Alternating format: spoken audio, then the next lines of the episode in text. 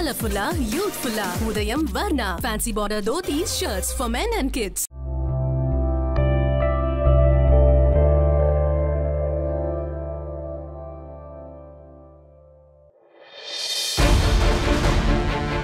இன்றைய இந்தியாவின் புதிய யூனியன் பிரதேசமாக மாறி இருக்கிறது காஷ்மீர். இதுவரை காஷ்மீருக்கு இருந்து வந்த சிறப்பு அந்தஸ்தை மத்திய அரசு நீக்கியுள்ளது. ஆம் பிரதமர் மோடி உள்துறை அமைச்சர் அமித்ஷா கூட்டணி எழுபது ஆண்டுகால சுதந்திர இந்தியாவில் இதுவரை யாரும் எடுக்க துணியாத முடிவுகளை காஷ்மீரில் எடுத்திருக்கிறார்கள். காஷ்மீருக்கு சிறப்பு அந்தஸ்து வழங்கிய முன்னூற்று எழுபது சட்டத்தை நீக்கி காஷ்மீருக்கு இருந்த தனி அரசியலமைப்பு சட்டம் தனி கொடி என அனைத்தையும் ரத்து செய்து முழுமையாக இந்தியாவின் ஒரு அங்கமாக மாற்றியிருக்கிறார்கள். இந்த மாற்றங்கள் குறித்து அமித்ஷா நாடாளுமன்றத்தில் பேசும்போது இதுவரை காஷ்மீர் மற்றும் அதன் முன்னூற்று எழுபது சிறப்பு சட்டப்பிரிவை வைத்து வளர்ச்சி கண்டது மூன்று குடும்பங்கள் தான் என்று குறிப்பிட்டார். அமித்ஷா சொன்ன அந்த மூன்று குடும்பங்கள் நேரு முஃப்தி அப்துல்லா ஆகியோரது குடும்பங்கள். அவர்களுக்கும் காஷ்மீருக்குமான பந்தம் என அறியப்படுவது அவசியம். அதுவும் நேரு குடும்பத்திற்கு அப்பால் முன்னூற்று எழுபதுக்கு மிகவும் நெருங்கிய பந்தமுள்ள குடும்பம் அப்துல்லாவின் குடும்பம். தற்போதைய இந்தியாவிற்கு புரியும்படி சொல்ல வேண்டும் என்று சொன்னால் ஒரே குடும்பத்தைச் சேர்ந்த ஷேக் அப்துல்லா ஃபருக் அப்துல்லா உமர் அப்துல்லா என காஷ்மீரோடு மூன்று தலைமுறையின் அரசியலும் அறிவது அவசியம். பிரிட்டிஷார் பிடியில் இருந்து கொஞ்சம் கொஞ்சமாக தளர்த்தப்பட்ட காஷ்மீரை மன்னர் பிரதாப் சிங் என்பவர் ஆண்டு வந்தார். அவருக்கு பிறகு மன்னர் ஹரிசிங் பொறுப்பேற்றார். அந்த நேரத்தில் பட்டு நூல் ஆலையில் தொழிலாளர்களின் போராட்டம் தொடங்குகிறது. பஞ்சாபிகளும் வங்காளிகளுமே காஷ்மீர் நிர்வாக பணி செய்து கொண்டிருக்க அந்த மண்ணின் மைந்தர்கள் என்றழைக்கப்படும் காஷ்மீரிகள் வேலையின்றி பட்டினி கிடக்கும் நிலைக்கு தள்ளப்பட்டனர் இந்த தருணத்தில் ஏற்பட்டதுதான் காஷ்மீர் காஷ்மீரிகளுக்கே என்கிற முழக்கம். முஸ்லிம்கள் காஷ்மீரி பண்டிட்கள் என மதங்களை கடந்த அனைவரும் வீதியில் போராட இறங்கினர். இந்த போராட்டத்தின் வெற்றியாக ஆயிரத்து தொள்ளாயிரத்து இருபத்தி ஏழாம் ஆண்டு புதிய ஜம்மு காஷ்மீர் வம்சாவளி மக்கள் சட்டம் கொண்டு வரப்பட்டது.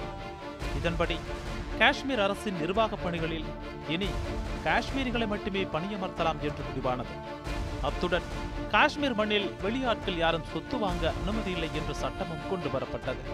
இதுவே பின்னாளில் இந்திய அரசியலமைப்பில் முன்னூற்று எழுபதாவது பிரிவு உருவாக்கப்பட காரணமாகவும் அமைந்தது. காஷ்மீரில் படித்த முஸ்லிம் இளைஞர்கள் ஒன்று திரண்டு சிறு சிறு அமைப்புகளை உருவாக்க தொடங்கிட ஜம்முவில் குலாம் அவ்வாஸ் என்ற சட்டம் பிடித்த இளைஞர் ஜம்மு முஸ்லிம் இளைஞர் பேரவையை தொடங்கினார். ஸ்ரீநகரில் ரீடிங் ரூம் பார்ட்டி என்கிற கட்சி உருவானது. காஷ்மீர் முஸ்லிம்களின் தலைவராக பொறுப்பேற்ற முகமது யூசுப் ஷா மசூதிகளில் கூட்டு பிரார்த்தனைகளின் போது தன் சமூக மக்களின் பரிதாப நிலை குறித்து பேசினார். அரசுக்கு எதிரான பிரச்சார களமாக மசூதிகள் மாறுகின்றன என பிரிட்டிஷ் அரசு கருதியது. அரசுக்கு எதிரான பிரச்சாரத்தை முஸ்லிம்கள் தடுத்து நிறுத்த வேண்டும் என அவர்களுக்கு நெருக்கடிகளை கொடுக்க ஆரம்பித்தது பிரிட்டிஷ் அரசு. இதனை அடுத்தே அரசுக்கு எதிரான போராட்டம் காஷ்மீர் முழுவதும் பரவியது. ஆயிரத்து தொள்ளாயிரத்து முப்பத்து ஓராம் ஆண்டு ஸ்ரீநகரில் கூடிய இஸ்லாமியர்கள் மன்னர் ஹரிசிங்கின் அடக்குமுறைக்கு எதிரான செயல்பாடுகளுக்காக பதினோரு பேர் கொண்ட ஒரு குழுவை அமைத்தனர். அதில் தலைவர் முகமது யூசுப் ஷா குலாம் அப்பாஸ் போன்றவர்களுடன் ஷேக் அப்துல்லா என்ற இளைஞரும் இடம்பெற்றிருந்தார். காஷ்மீரி இந்து பண்டிட் குடும்பத்தில் பிறந்து இஸ்லாமுக்கு மாறிய வம்சாவளியில் வந்தவர்தான் ஷேக் அப்துல்லா. அலிகார் முஸ்லிம் பல்கலைக்கழகத்தில் அறிவியல் பாடத்தில் முதுநிலை ஆசிரியராக பணியை தொடங்கினார். ஆனால் அப்துல்லாவின் ஆர்வமெல்லாம் ஹரிசிங் அரசின் நிர்வாக பணியின் உயர் பதவியை அடைவது என்பதாக இருந்தது. ஆனால் அப்துல்லாவிற்கு அந்த பணி மறுக்கப்பட்டது. பின்னாளில் காஷ்மீரின் அரசியலை நிர்ணயிக்கும் மாபெரும் சக்தியாக ஷேக் அப்துல்லா வளர்ந்தார் என்பது மறுக்க முடியாத உண்மை. மன்னர் ஹரிசிங்குக்கு எதிரான போராட்டங்களில் சிறை சென்று விடுதலையான இஸ்லாமிய இளைஞர்கள் பலரும் ஒன்று கூடினர். ஆயிரத்து தொள்ளாயிரத்து முப்பத்து இரண்டாம் ஆண்டு ஜூன் மாதம் முஸ்லிம் மாநாட்டு கட்சி என்ற புதிய அரசியல் கட்சி தொடங்கப்பட்டது. ஷேக் அப்துல்லா அதன் தலைவரானார். பிரிட்டிஷார் அறிவித்த இந்திய நிர்வாக கவுன்சிலில் தங்களுக்கு இடம் ஒதுக்க வேண்டும் என கோரிக்கை வைத்தார் ஷேக் அப்துல்லா. அதன் மூலம் ஒருங்கிணைந்த இந்தியாவின் ஒரு பகுதியாகவே தங்களையும் தங்களது காஷ்மீர் பிரதேசத்தையும் முஸ்லிம் மாநாட்டு கட்சி கருதியது. மத நல்லிணக்கத்தின் அடிப்படையில் தங்களது கட்சியை முஸ்லிம்களுக்காக மட்டுமே போராடாமல் மற்ற மக்களுக்காகவும் போராட வேண்டும் என வலியுறுத்தினார் அப்துல்லா. அப்படி இருந்தால் மட்டுமே ஒட்டுமொத்த மக்களுக்குமான விடுதலையாக இருக்கும் என்று அவர் நம்பினார். அதற்காக கட்சியின் பெயரை கூட மாற்ற வேண்டும் என்றார் அனைத்து மதத்தினருக்குமான சட்ட திட்டங்களை உருவாக்க வேண்டும் என்றார் இதற்கு கட்சியில் இருந்த முக்கிய தலைவர்கள் கடுமையாக எதிர்த்தனர்.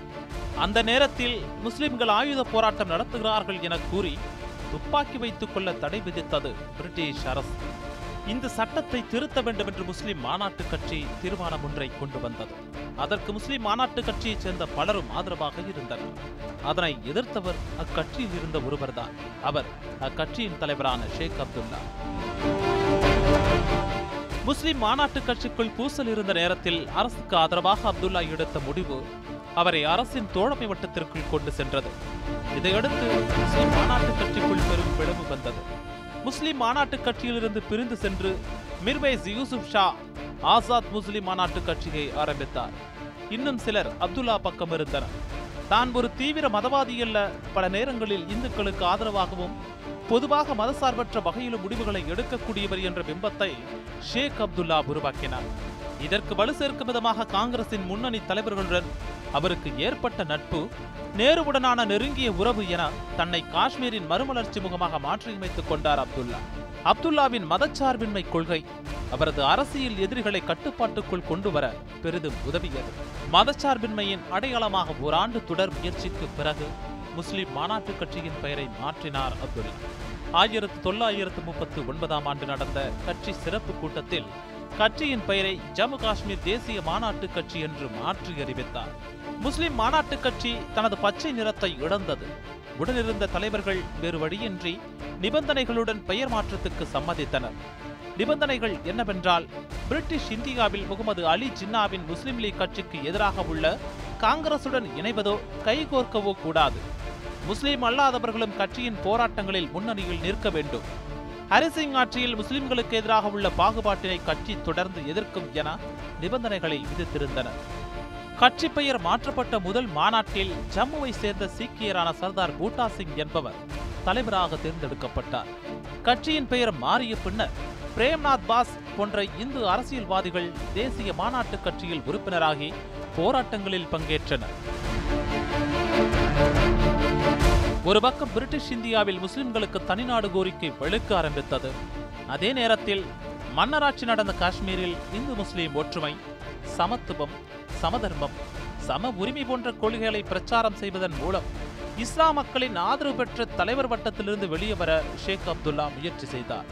அதற்காக எல்லா மத என மொழி பேசும் மக்களின் ஆதரவையும் திரட்டினார். சுருக்கமாக சொல்வதென்றால் இந்தியா மற்றும் காஷ்மீர் பகுதிகளில் அரசியல் எதிர் எதிர் திசைகளில் பயணிக்க தொடங்கின. அதன் நீட்சியாக கொள்கையளவில் உடன்பட்ட நேருவும் ஷேக் அப்துல்லாவும் ஒன்று சேர்ந்து காஷ்மீரில் சுற்றுப்பயணம் மேற்கொண்டனர். இந்த இரு தலைவர்களின் நெருக்கத்தை விமர்சித்து அப்துல்லாவிடமிருந்து பிரிந்து சென்ற தலைவர்கள் போராட்டங்களை நடத்தினர். பிரிட்டிஷ் இந்தியாவில் வெள்ளையினை வெளியேறு இயக்கம் தீவிரம் பெற்று மன்னராட்சி பகுதிகளை இந்தியாவுடன் இணைத்து அனைத்து பகுதிகளிலும் மக்களாட்சி முறைதான் அமலாக்கப்பட வேண்டும் என்கிற நிலையை காங்கிரஸ் வலியுறுத்த முஸ்லிம் லீக் கட்சியோ இதற்கு எதிரான நிலையை எடுத்தது. ஷேக் அப்துல்லா இந்த விவகாரத்தில் காங்கிரஸ் முடிவான மக்களாட்சி முறையை முன்னிறுத்தினார். பெரும்பாலான மக்களின் ஆதரவு மன்னர் ஹரிசிங்குக்கு இல்லை என்பதை மீண்டும் மீண்டும் கூட்டங்களில் பிரச்சார மேடைகள் என குற்றம் சாட்டினார் அப்துல்லா. அதனால் காஷ்மீர் மக்கள் என்ன நினைக்கிறார்கள் என்று மக்களிடம் நேரடி கருத்து கணிப்பு நடத்தி காஷ்மீரின் நிலை குறித்த முடிவெடுக்க வேண்டும் என்று ஜனநாயகத்தின் பக்கம் என்ற அப்துல்லாவின் குரலில் நியாயமும் இருந்தது. மக்களின் கருத்துக்கு முக்கியத்துவம் அளிப்பதும் மக்களின் பங்களிப்போடு முக்கிய முடிவுகள் எடுக்கும் தலைவர்களுக்கு வரலாற்றில் பெரும் இடம் உண்டு. அது அப்துல்லாவிற்கும் பொருந்தும். மன்னர் ஹரிசிங்குக்கு எதிராக காஷ்மீரை விட்டு வெளியேறு என்ற போராட்டம் ஒன்றை நடத்தினார் ஷேக் அப்துல்லா. இந்த போராட்டத்தை முஸ்லிம் லீக் வன்மையாக கண்டித்தது. குலாம் அப்பாஸின் முஸ்லிம் மாநாட்டு கட்சியினர் நேரு மற்றும் காங்கிரஸ் கட்சியின் வேலையாள் அப்துல்லா என்று கிண்டல் அடித்தனர். இதற்கிடையே முஸ்லிம் மாநாடு தேசிய மாநாட்டு கட்சியை இணைக்கும் முயற்சியில் ஜின்னா ஈடுபட முயன்றார். ஆனால் அவருடைய முயற்சி வீணானது. ஷேக் அப்துல்லா ஜின்னாவின் கோரிக்கையை வெளிப்படையாகவே மறுத்தார். மக்களோடு கைகோர்த்து காஷ்மீரில் தனக்கு எதிர் திசைகளில் இருந்தவர்களை எல்லாம் வீழ்த்தினார் அப்துல்லா. காஷ்மீர் என்றால் அப்துல்லா என்ற நிலை உருவானது. மன்னர் ஹரிசிங்கின் ஆட்சியில் பிரதமராக ராமச்சந்திர கக் என்பவர் பொறுப்பில் இருந்தார். இவர் மன்னராட்சிக்கு எதிரான போராட்டங்களை முடக்க ராணுவ சட்டத்தை அமல்படுத்தினார். போராடிய அரசியல்வாதிகள் அனைவரும் கைது செய்யப்பட்டனர். காஷ்மீரின் குளிரையும் மீறி அரசியல் நெருப்பில் காஷ்மீர் தகதகத்தது. காஷ்மீர் அரசியல் நிலவரம் குறித்து நேருவிடம் முறையிட டெல்லி சென்ற ஷேக் அப்துல்லா பாதியிலேயே மறித்து கைது செய்தது காவல்துறை. விவரம் அறிந்து ஷேக் அப்துல்லா சார்பில் வழக்கில் வாதாடுவதற்கு நேரு காஷ்மீர் புறப்பட்டுச் சென்றார். ஆனால் நேரு காஷ்மீரில் காலடி எடுத்து வைத்தவுடன் கைது செய்யப்பட்டார். காங்கிரஸ் தலைவர்களும் பிரிட்டிஷ் அதிகாரிகளும் நேருவை விடுவிக்கும்படி மன்னர் ஹரிசிங்கிடம் வலியுறுத்தினர். சிறையில் அடைக்கப்பட்டிருந்த நண்பர் ஷேக் அப்துல்லாவை சந்தித்தார் நேரு. மன்னர் ஆட்சிக்கு எதிராக சிறையில் அடைக்கப்பட்டவர்கள் அனைவரும் சுதந்திர இந்தியாவில்தான் மீண்டும் காஷ்மீரில் காலடி எடுத்து வைத்தனர் என்பது தனி வரலாறு. சுதந்திர இந்தியாவுடன் தனது முப்பாட்டனின் பூர்வீக மண்ணான காஷ்மீரை இணைத்துவிட வேண்டும் என நேரு விரும்பினார். அன்றைய அரசியல் சூழலை கருத்தில் கொண்டு காஷ்மீரின் முக்கிய அரசியல் தலைவரான ஷேக் அப்துல்லாவின் உதவியுடன் காஷ்மீரை இணைக்க முடியும் என்று நேரு உறுதியாக நம்பினார். ஆனால் மன்னர் ஹரிசிங்கின் விருப்பம் இரண்டு நாடுகளுடனும் இணையாமல் தனியாக இருக்கலாம் என்பதாக இருந்தது. ஆயிரத்து தொள்ளாயிரத்து நாற்பத்தி ஏழாம் ஆண்டு மன்னர் ஹரிசிங் இரண்டு நாடுகளுடனும் புதிதாக ஒப்பந்தம் செய்து கொள்ள முடிவெடுத்தார். காஷ்மீரை பொறுத்தவரை இரண்டு நாடுகளுடனும் இப்போதைய சூழலில் இணைந்து கொள்ளும் நிலையில் இல்லை. இரு நாடுகளுடன் நட்புடன் தொடர்வோம் எனவே முடிவு செய்தார். ஆனால் இதற்கிடையே பாகிஸ்தான் பழங்குடி அமைப்பு ஒன்று காஷ்மீருக்குள் புகுந்தது. நிலைமை கைமீறி செல்வதை உணர்ந்த மன்னர் ஹரிசிங் உடனே அவசர ராணுவ உதவி தேவை என டெல்லிக்கு செய்தி அனுப்பினார். காஷ்மீரை இந்தியாவுடன் தற்போதைக்கு இணைத்துக் கொள்வது பின்பு மக்களிடம் கருத்து கேட்பது என்ற சம்மதத்தை மன்னரிடம் வாங்கிய பிறகே இந்தியா ராணுவத்தை அனுப்பியது. இணைப்புக்கு பின்னர் ஷேக் அப்துல்லாவுக்கு முக்கிய பொறுப்பு தர வேண்டும் என்பதில் நேரு கவனமாக இருந்தார். காஷ்மீரை இந்தியாவுடன் இணைத்த பிறகு மன்னருக்கான அதிகாரங்கள் குறைக்கப்பட்டது. இடைக்கால பிரதமராக ஷேக் அப்துல்லாவும் நியமிக்கப்பட்டார். நிலவுடைமை சீர்திருத்தம் பொதுவுடைமை சார்பு உள்ளிட்ட கொள்கைகளில் நேருவும் ஷேக் அப்துல்லாவும் ஒரே புள்ளியில் இணைந்தனர். இடைக்கால அரசுக்கு தலைவரான ஷேக் அப்துல்லாவிடம் அனைத்து பொறுப்புகளையும் மன்னர் ஹரிசிங்கை ஒப்படைக்க வைத்தார் நேரு. மன்னர் குடும்பத்திடமிருந்த மூதாதையர்களின் சொத்துக்களை நில சீர்திருத்தம் செய்ய முடிவு செய்தார் அப்துல்லா. முழுபவனுக்கே நிலம் சொந்தம் என்று அறிவித்தார் அப்துல்லா. அவர் கொண்டு வந்த புதிய நில சீர்திருத்த கொள்கையின்படி முஸ்லிம் நிலச்சுவான்தார்கள் ஜாகிர்தாரி சக்தாரியிடமிருந்த நிலங்கள் கைப்பற்றப்பட்டன. அவைகளை பிரித்து அந்நிலங்களை உழுது பயிரிட்ட ஏழை முஸ்லிம்களுக்கு பங்கிட்டு கொடுத்தார் அப்துல்லா. காஷ்மீர் என்றால் ஷேக் அப்துல்லா ஷேக் அப்துல்லா என்றால் காஷ்மீர் சிங்கம் என்ற நிலை படிப்படியாக உருவானது. காஷ்மீரின் பிரதமராக ஷேக் அப்துல்லா இருந்த காலகட்டத்தில் டெல்லி ஒப்பந்தத்தை நேருவும் ஷேக் அப்துல்லாவும் ஏற்படுத்தினர். டெல்லி ஒப்பந்தம் என்பது காஷ்மீருக்கு இந்திய அரசியலமைப்பு சட்டம் முன்னூற்றி எழுபதின் படி தனி அரசியலமைப்பு சட்டம் தனி கொடி தனி குடியரசுத் தலைவர் அவரை காஷ்மீர் சட்டமன்றமே தேர்ந்தெடுப்பது என எந்த மாநிலங்களுக்கும் இல்லாத பல சலுகைகள் இடம்பெற்றிருந்தன. இதற்கு எதிர்ப்புகளும் எழுந்தன. அப்துல்லாவின் நில சீர்திருத்தத்தில் வெறுப்படைந்தவர்கள் அப்துல்லாவுக்கு எதிராக காய்களை நகர்த்தினர். மக்களிடம் கருத்து கேட்டு ஜனநாயக ஆட்சியை கொண்டு வருவோம் என்ற அப்துல்லா ஜனநாயகம் என்பதையே அர்த்தமற்றதாக்கிவிட்டதாக கட்சியில் உள்ள இந்து தலைவர்கள் பேசத் தொடங்கினர். இப்படி உயர உயர அப்துல்லாவுக்கு சறுக்கல்களும் காத்திருந்தன.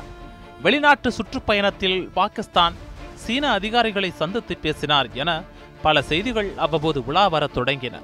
இந்த நிலையில்தான் தேச துரோக குற்றச்சாட்டில் பிரதமர் பதவியில் இருந்து நீக்கப்பட்டார் ஷேக் அப்துல்லா. பின்னர் கைது செய்யப்பட்டு கொடைக்கானலில் உள்ள கோகினூர் மாளிகையில் சிறை வைக்கப்பட்டார் இதற்கு காரணம் நேரு என கூறப்பட்டது. பின்னர் ஆயிரத்து தொள்ளாயிரத்து அறுபதுகளின் ஆரம்பத்தில் இந்திராவின் உதவியுடன் காஷ்மீர் முதல்வராக பொறுப்பேற்றார். ஆனால் நேருவுடனான நட்பைப் போல் இந்த நட்பும் நீடிக்கவில்லை. எமர்ஜென்சியை இந்திரா அறிவிக்க அடுத்தடுத்த இந்திய அரசியலில் ஏற்பட்ட தாக்கங்கள் ஷேக் அப்துல்லாவின் அரசியலை சற்று ஆட்டம் கொள்ள வைத்தது. ஷேக் அப்துல்லாவுக்கு மாரடைப்பு. அதனால் அந்த கட்சிக்கு போடப்படும் வாக்குகள் வீணாகும் என்று காஷ்மீர் தேர்தலில் பிரச்சாரம் செய்தனர். அது பொய் என நிரூபிக்க தேசிய மாநாட்டு கட்சியினர் அப்துல்லாவை மருத்துவமனையிலிருந்து படுக்கையில் வைத்தபடியே பிரச்சாரத்துக்கும் அழைத்து வந்தனர். மக்களை பார்த்து கையசைத்தார் ஷேக் அப்துல்லா. அந்த தேர்தலில் வெற்றி பெற்று கர்ஜனையோடு மீண்டும் அருகணையில் அமர்ந்தார் அவர். வயது முதிர்வு ஷேக் அப்துல்லாவிற்கு உடல் ஒத்துழைக்கவில்லை. தனது மகன் ஃபரூக் அப்துல்லாவை அரசியல் வாரிசாக முன்னிறுத்தினார். ஃபரூக் அப்துல்லாவுக்கும் ஷேக் அப்துல்லாவுக்கும் அழைக்கும் மடுவுக்குமான தூரம். கல்லூரி படிப்பை பிரிட்டனில் முடித்துவிட்டு வந்த ஃபரூக் அப்துல்லா மன்னராட்சி காலம் தொடங்கி பனிமலை காஷ்மீரின் கொந்தளிப்பு அரசியல் தெரியாமலே வளர்ந்தவர். ஷேக் அப்துல்லா சிறை சென்ற வழி கூட தெரியாமல் வளர்க்கப்பட்டவர். அவரிடம் மிகப்பெரிய பொறுப்பை இளம் வயதிலேயே ஒப்படைத்தார் ஷேக் அப்துல்லா. அவரது முடிவு பலருக்கும் கேள்வியை எழுப்பியது. எனது வாழ்நாளின் பெரும்பகுதியை எந்த மக்களுக்காக நான் அர்ப்பணித்தேனோ அந்த மக்களின் எதிர்காலத்தை நம்பிக்கையை உன்னிடம் ஒப்படைக்கிறேன். இளைஞன் என்பதால் சவால்களை சந்தித்து சமாளித்து முன்னேறும் சாமர்த்தியம் உன்னிடம் இருக்கும் என்று நம்புகிறேன்.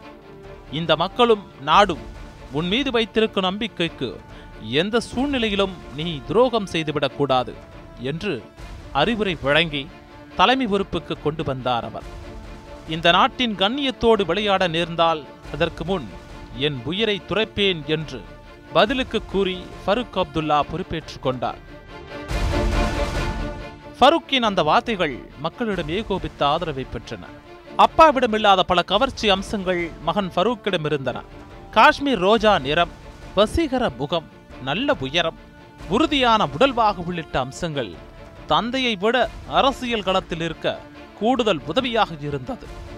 ஃபரூக் பொறுப்பேற்றுக் கொண்ட சிறிது காலத்தில் காஷ்மீர் சுற்றுலா பயணிகள் வருகை அதிகரிப்பால் வருவாய் அதிகரிப்பு மக்களிடம் ஒரு வகை அமைதி நிலை என கொந்தளிப்பான காஷ்மீரில் வசந்தம் வீசியது.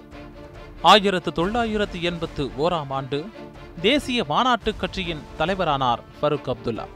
ஆயிரத்து தொள்ளாயிரத்து எண்பத்து இரண்டில் ஷேக் அப்துல்லா மரணமடைந்தார்.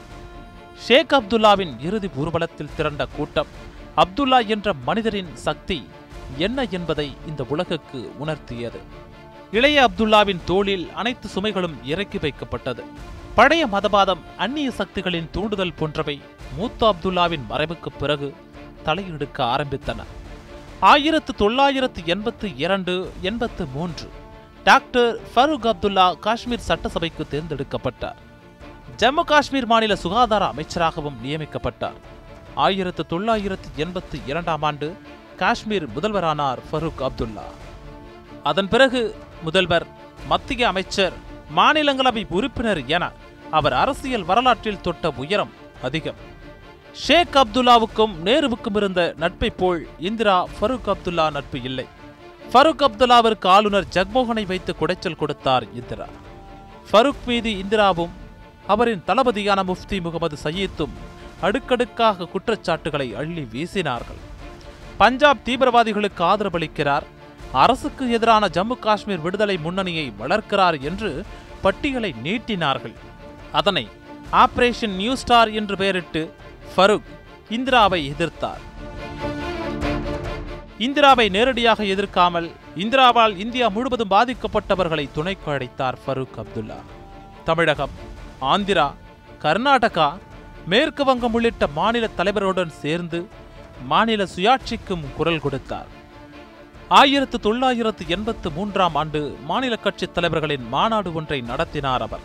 இதில் பதினேழு மாநிலங்களில் இருந்து ஐம்பத்து ஒன்பது தலைவர்கள் பங்கேற்றனர்.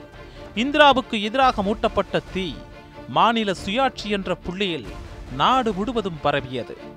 இந்த புள்ளிதான் தமிழகத்தில் மாநில சுயாட்சி பேசி வந்த கருணாநிதியையும் காஷ்மீரத்து இளம் சிங்கமான ஃபருக் அப்துல்லாவையும் ஒரே புள்ளியில் இணைத்தது. இந்திரா மரணத்துக்கு பிறகு ஃபரூக்கின் நெருங்கிய நண்பரான ராஜீவ் காந்தி ஆட்சிக்கு வந்தார். ராஜீவின் உதவியோடு ஃபரூக் அப்துல்லா மீண்டும் முதல்வரானார். இப்படி நேரு குடும்பத்தோடு தலைமுறை கடந்த நட்பும் கருத்தியல் எதிர்ப்பு வரலாற்றையும் கொண்டிருக்கிறது அப்துல்லா குடும்பம். அதேபோன்று திமுக தலைவர் கருணாநிதியுடன் நெருங்கிய நட்பு பட்டத்தில் இருந்தார் ஃபரூக். இரண்டாயிரத்து பதினாறாம் ஆண்டு ஃபரூக் அப்துல்லா திமுக தலைவர் கருணாநிதியை அவரது கோபாலபுரம் இல்லத்தில் சந்தித்தார். அந்த புகைப்படத்தை வெளியிட்ட திமுக தலைவர் கருணாநிதி எனது நண்பர் திரு ஃபரூக் அப்துல்லா என்னை சந்தித்தார் என்று குறிப்பிட்டிருந்தார். அந்த அளவிற்கு இருவருக்கும் இடையே நட்பு இருந்தது. ஒத்த கருத்தியலால் ஏற்பட்ட அரசியல் நட்பின் ஆழத்திற்கு சாட்சியாக கருணாநிதி மறைவுக்கு பின் நடந்த நினைவேந்தல் கூட்டத்தில் பங்கேற்ற ஃபரூக் ஜனநாயகத்தின் தந்தை கருணாநிதி என்று நிகழ்ந்தார்.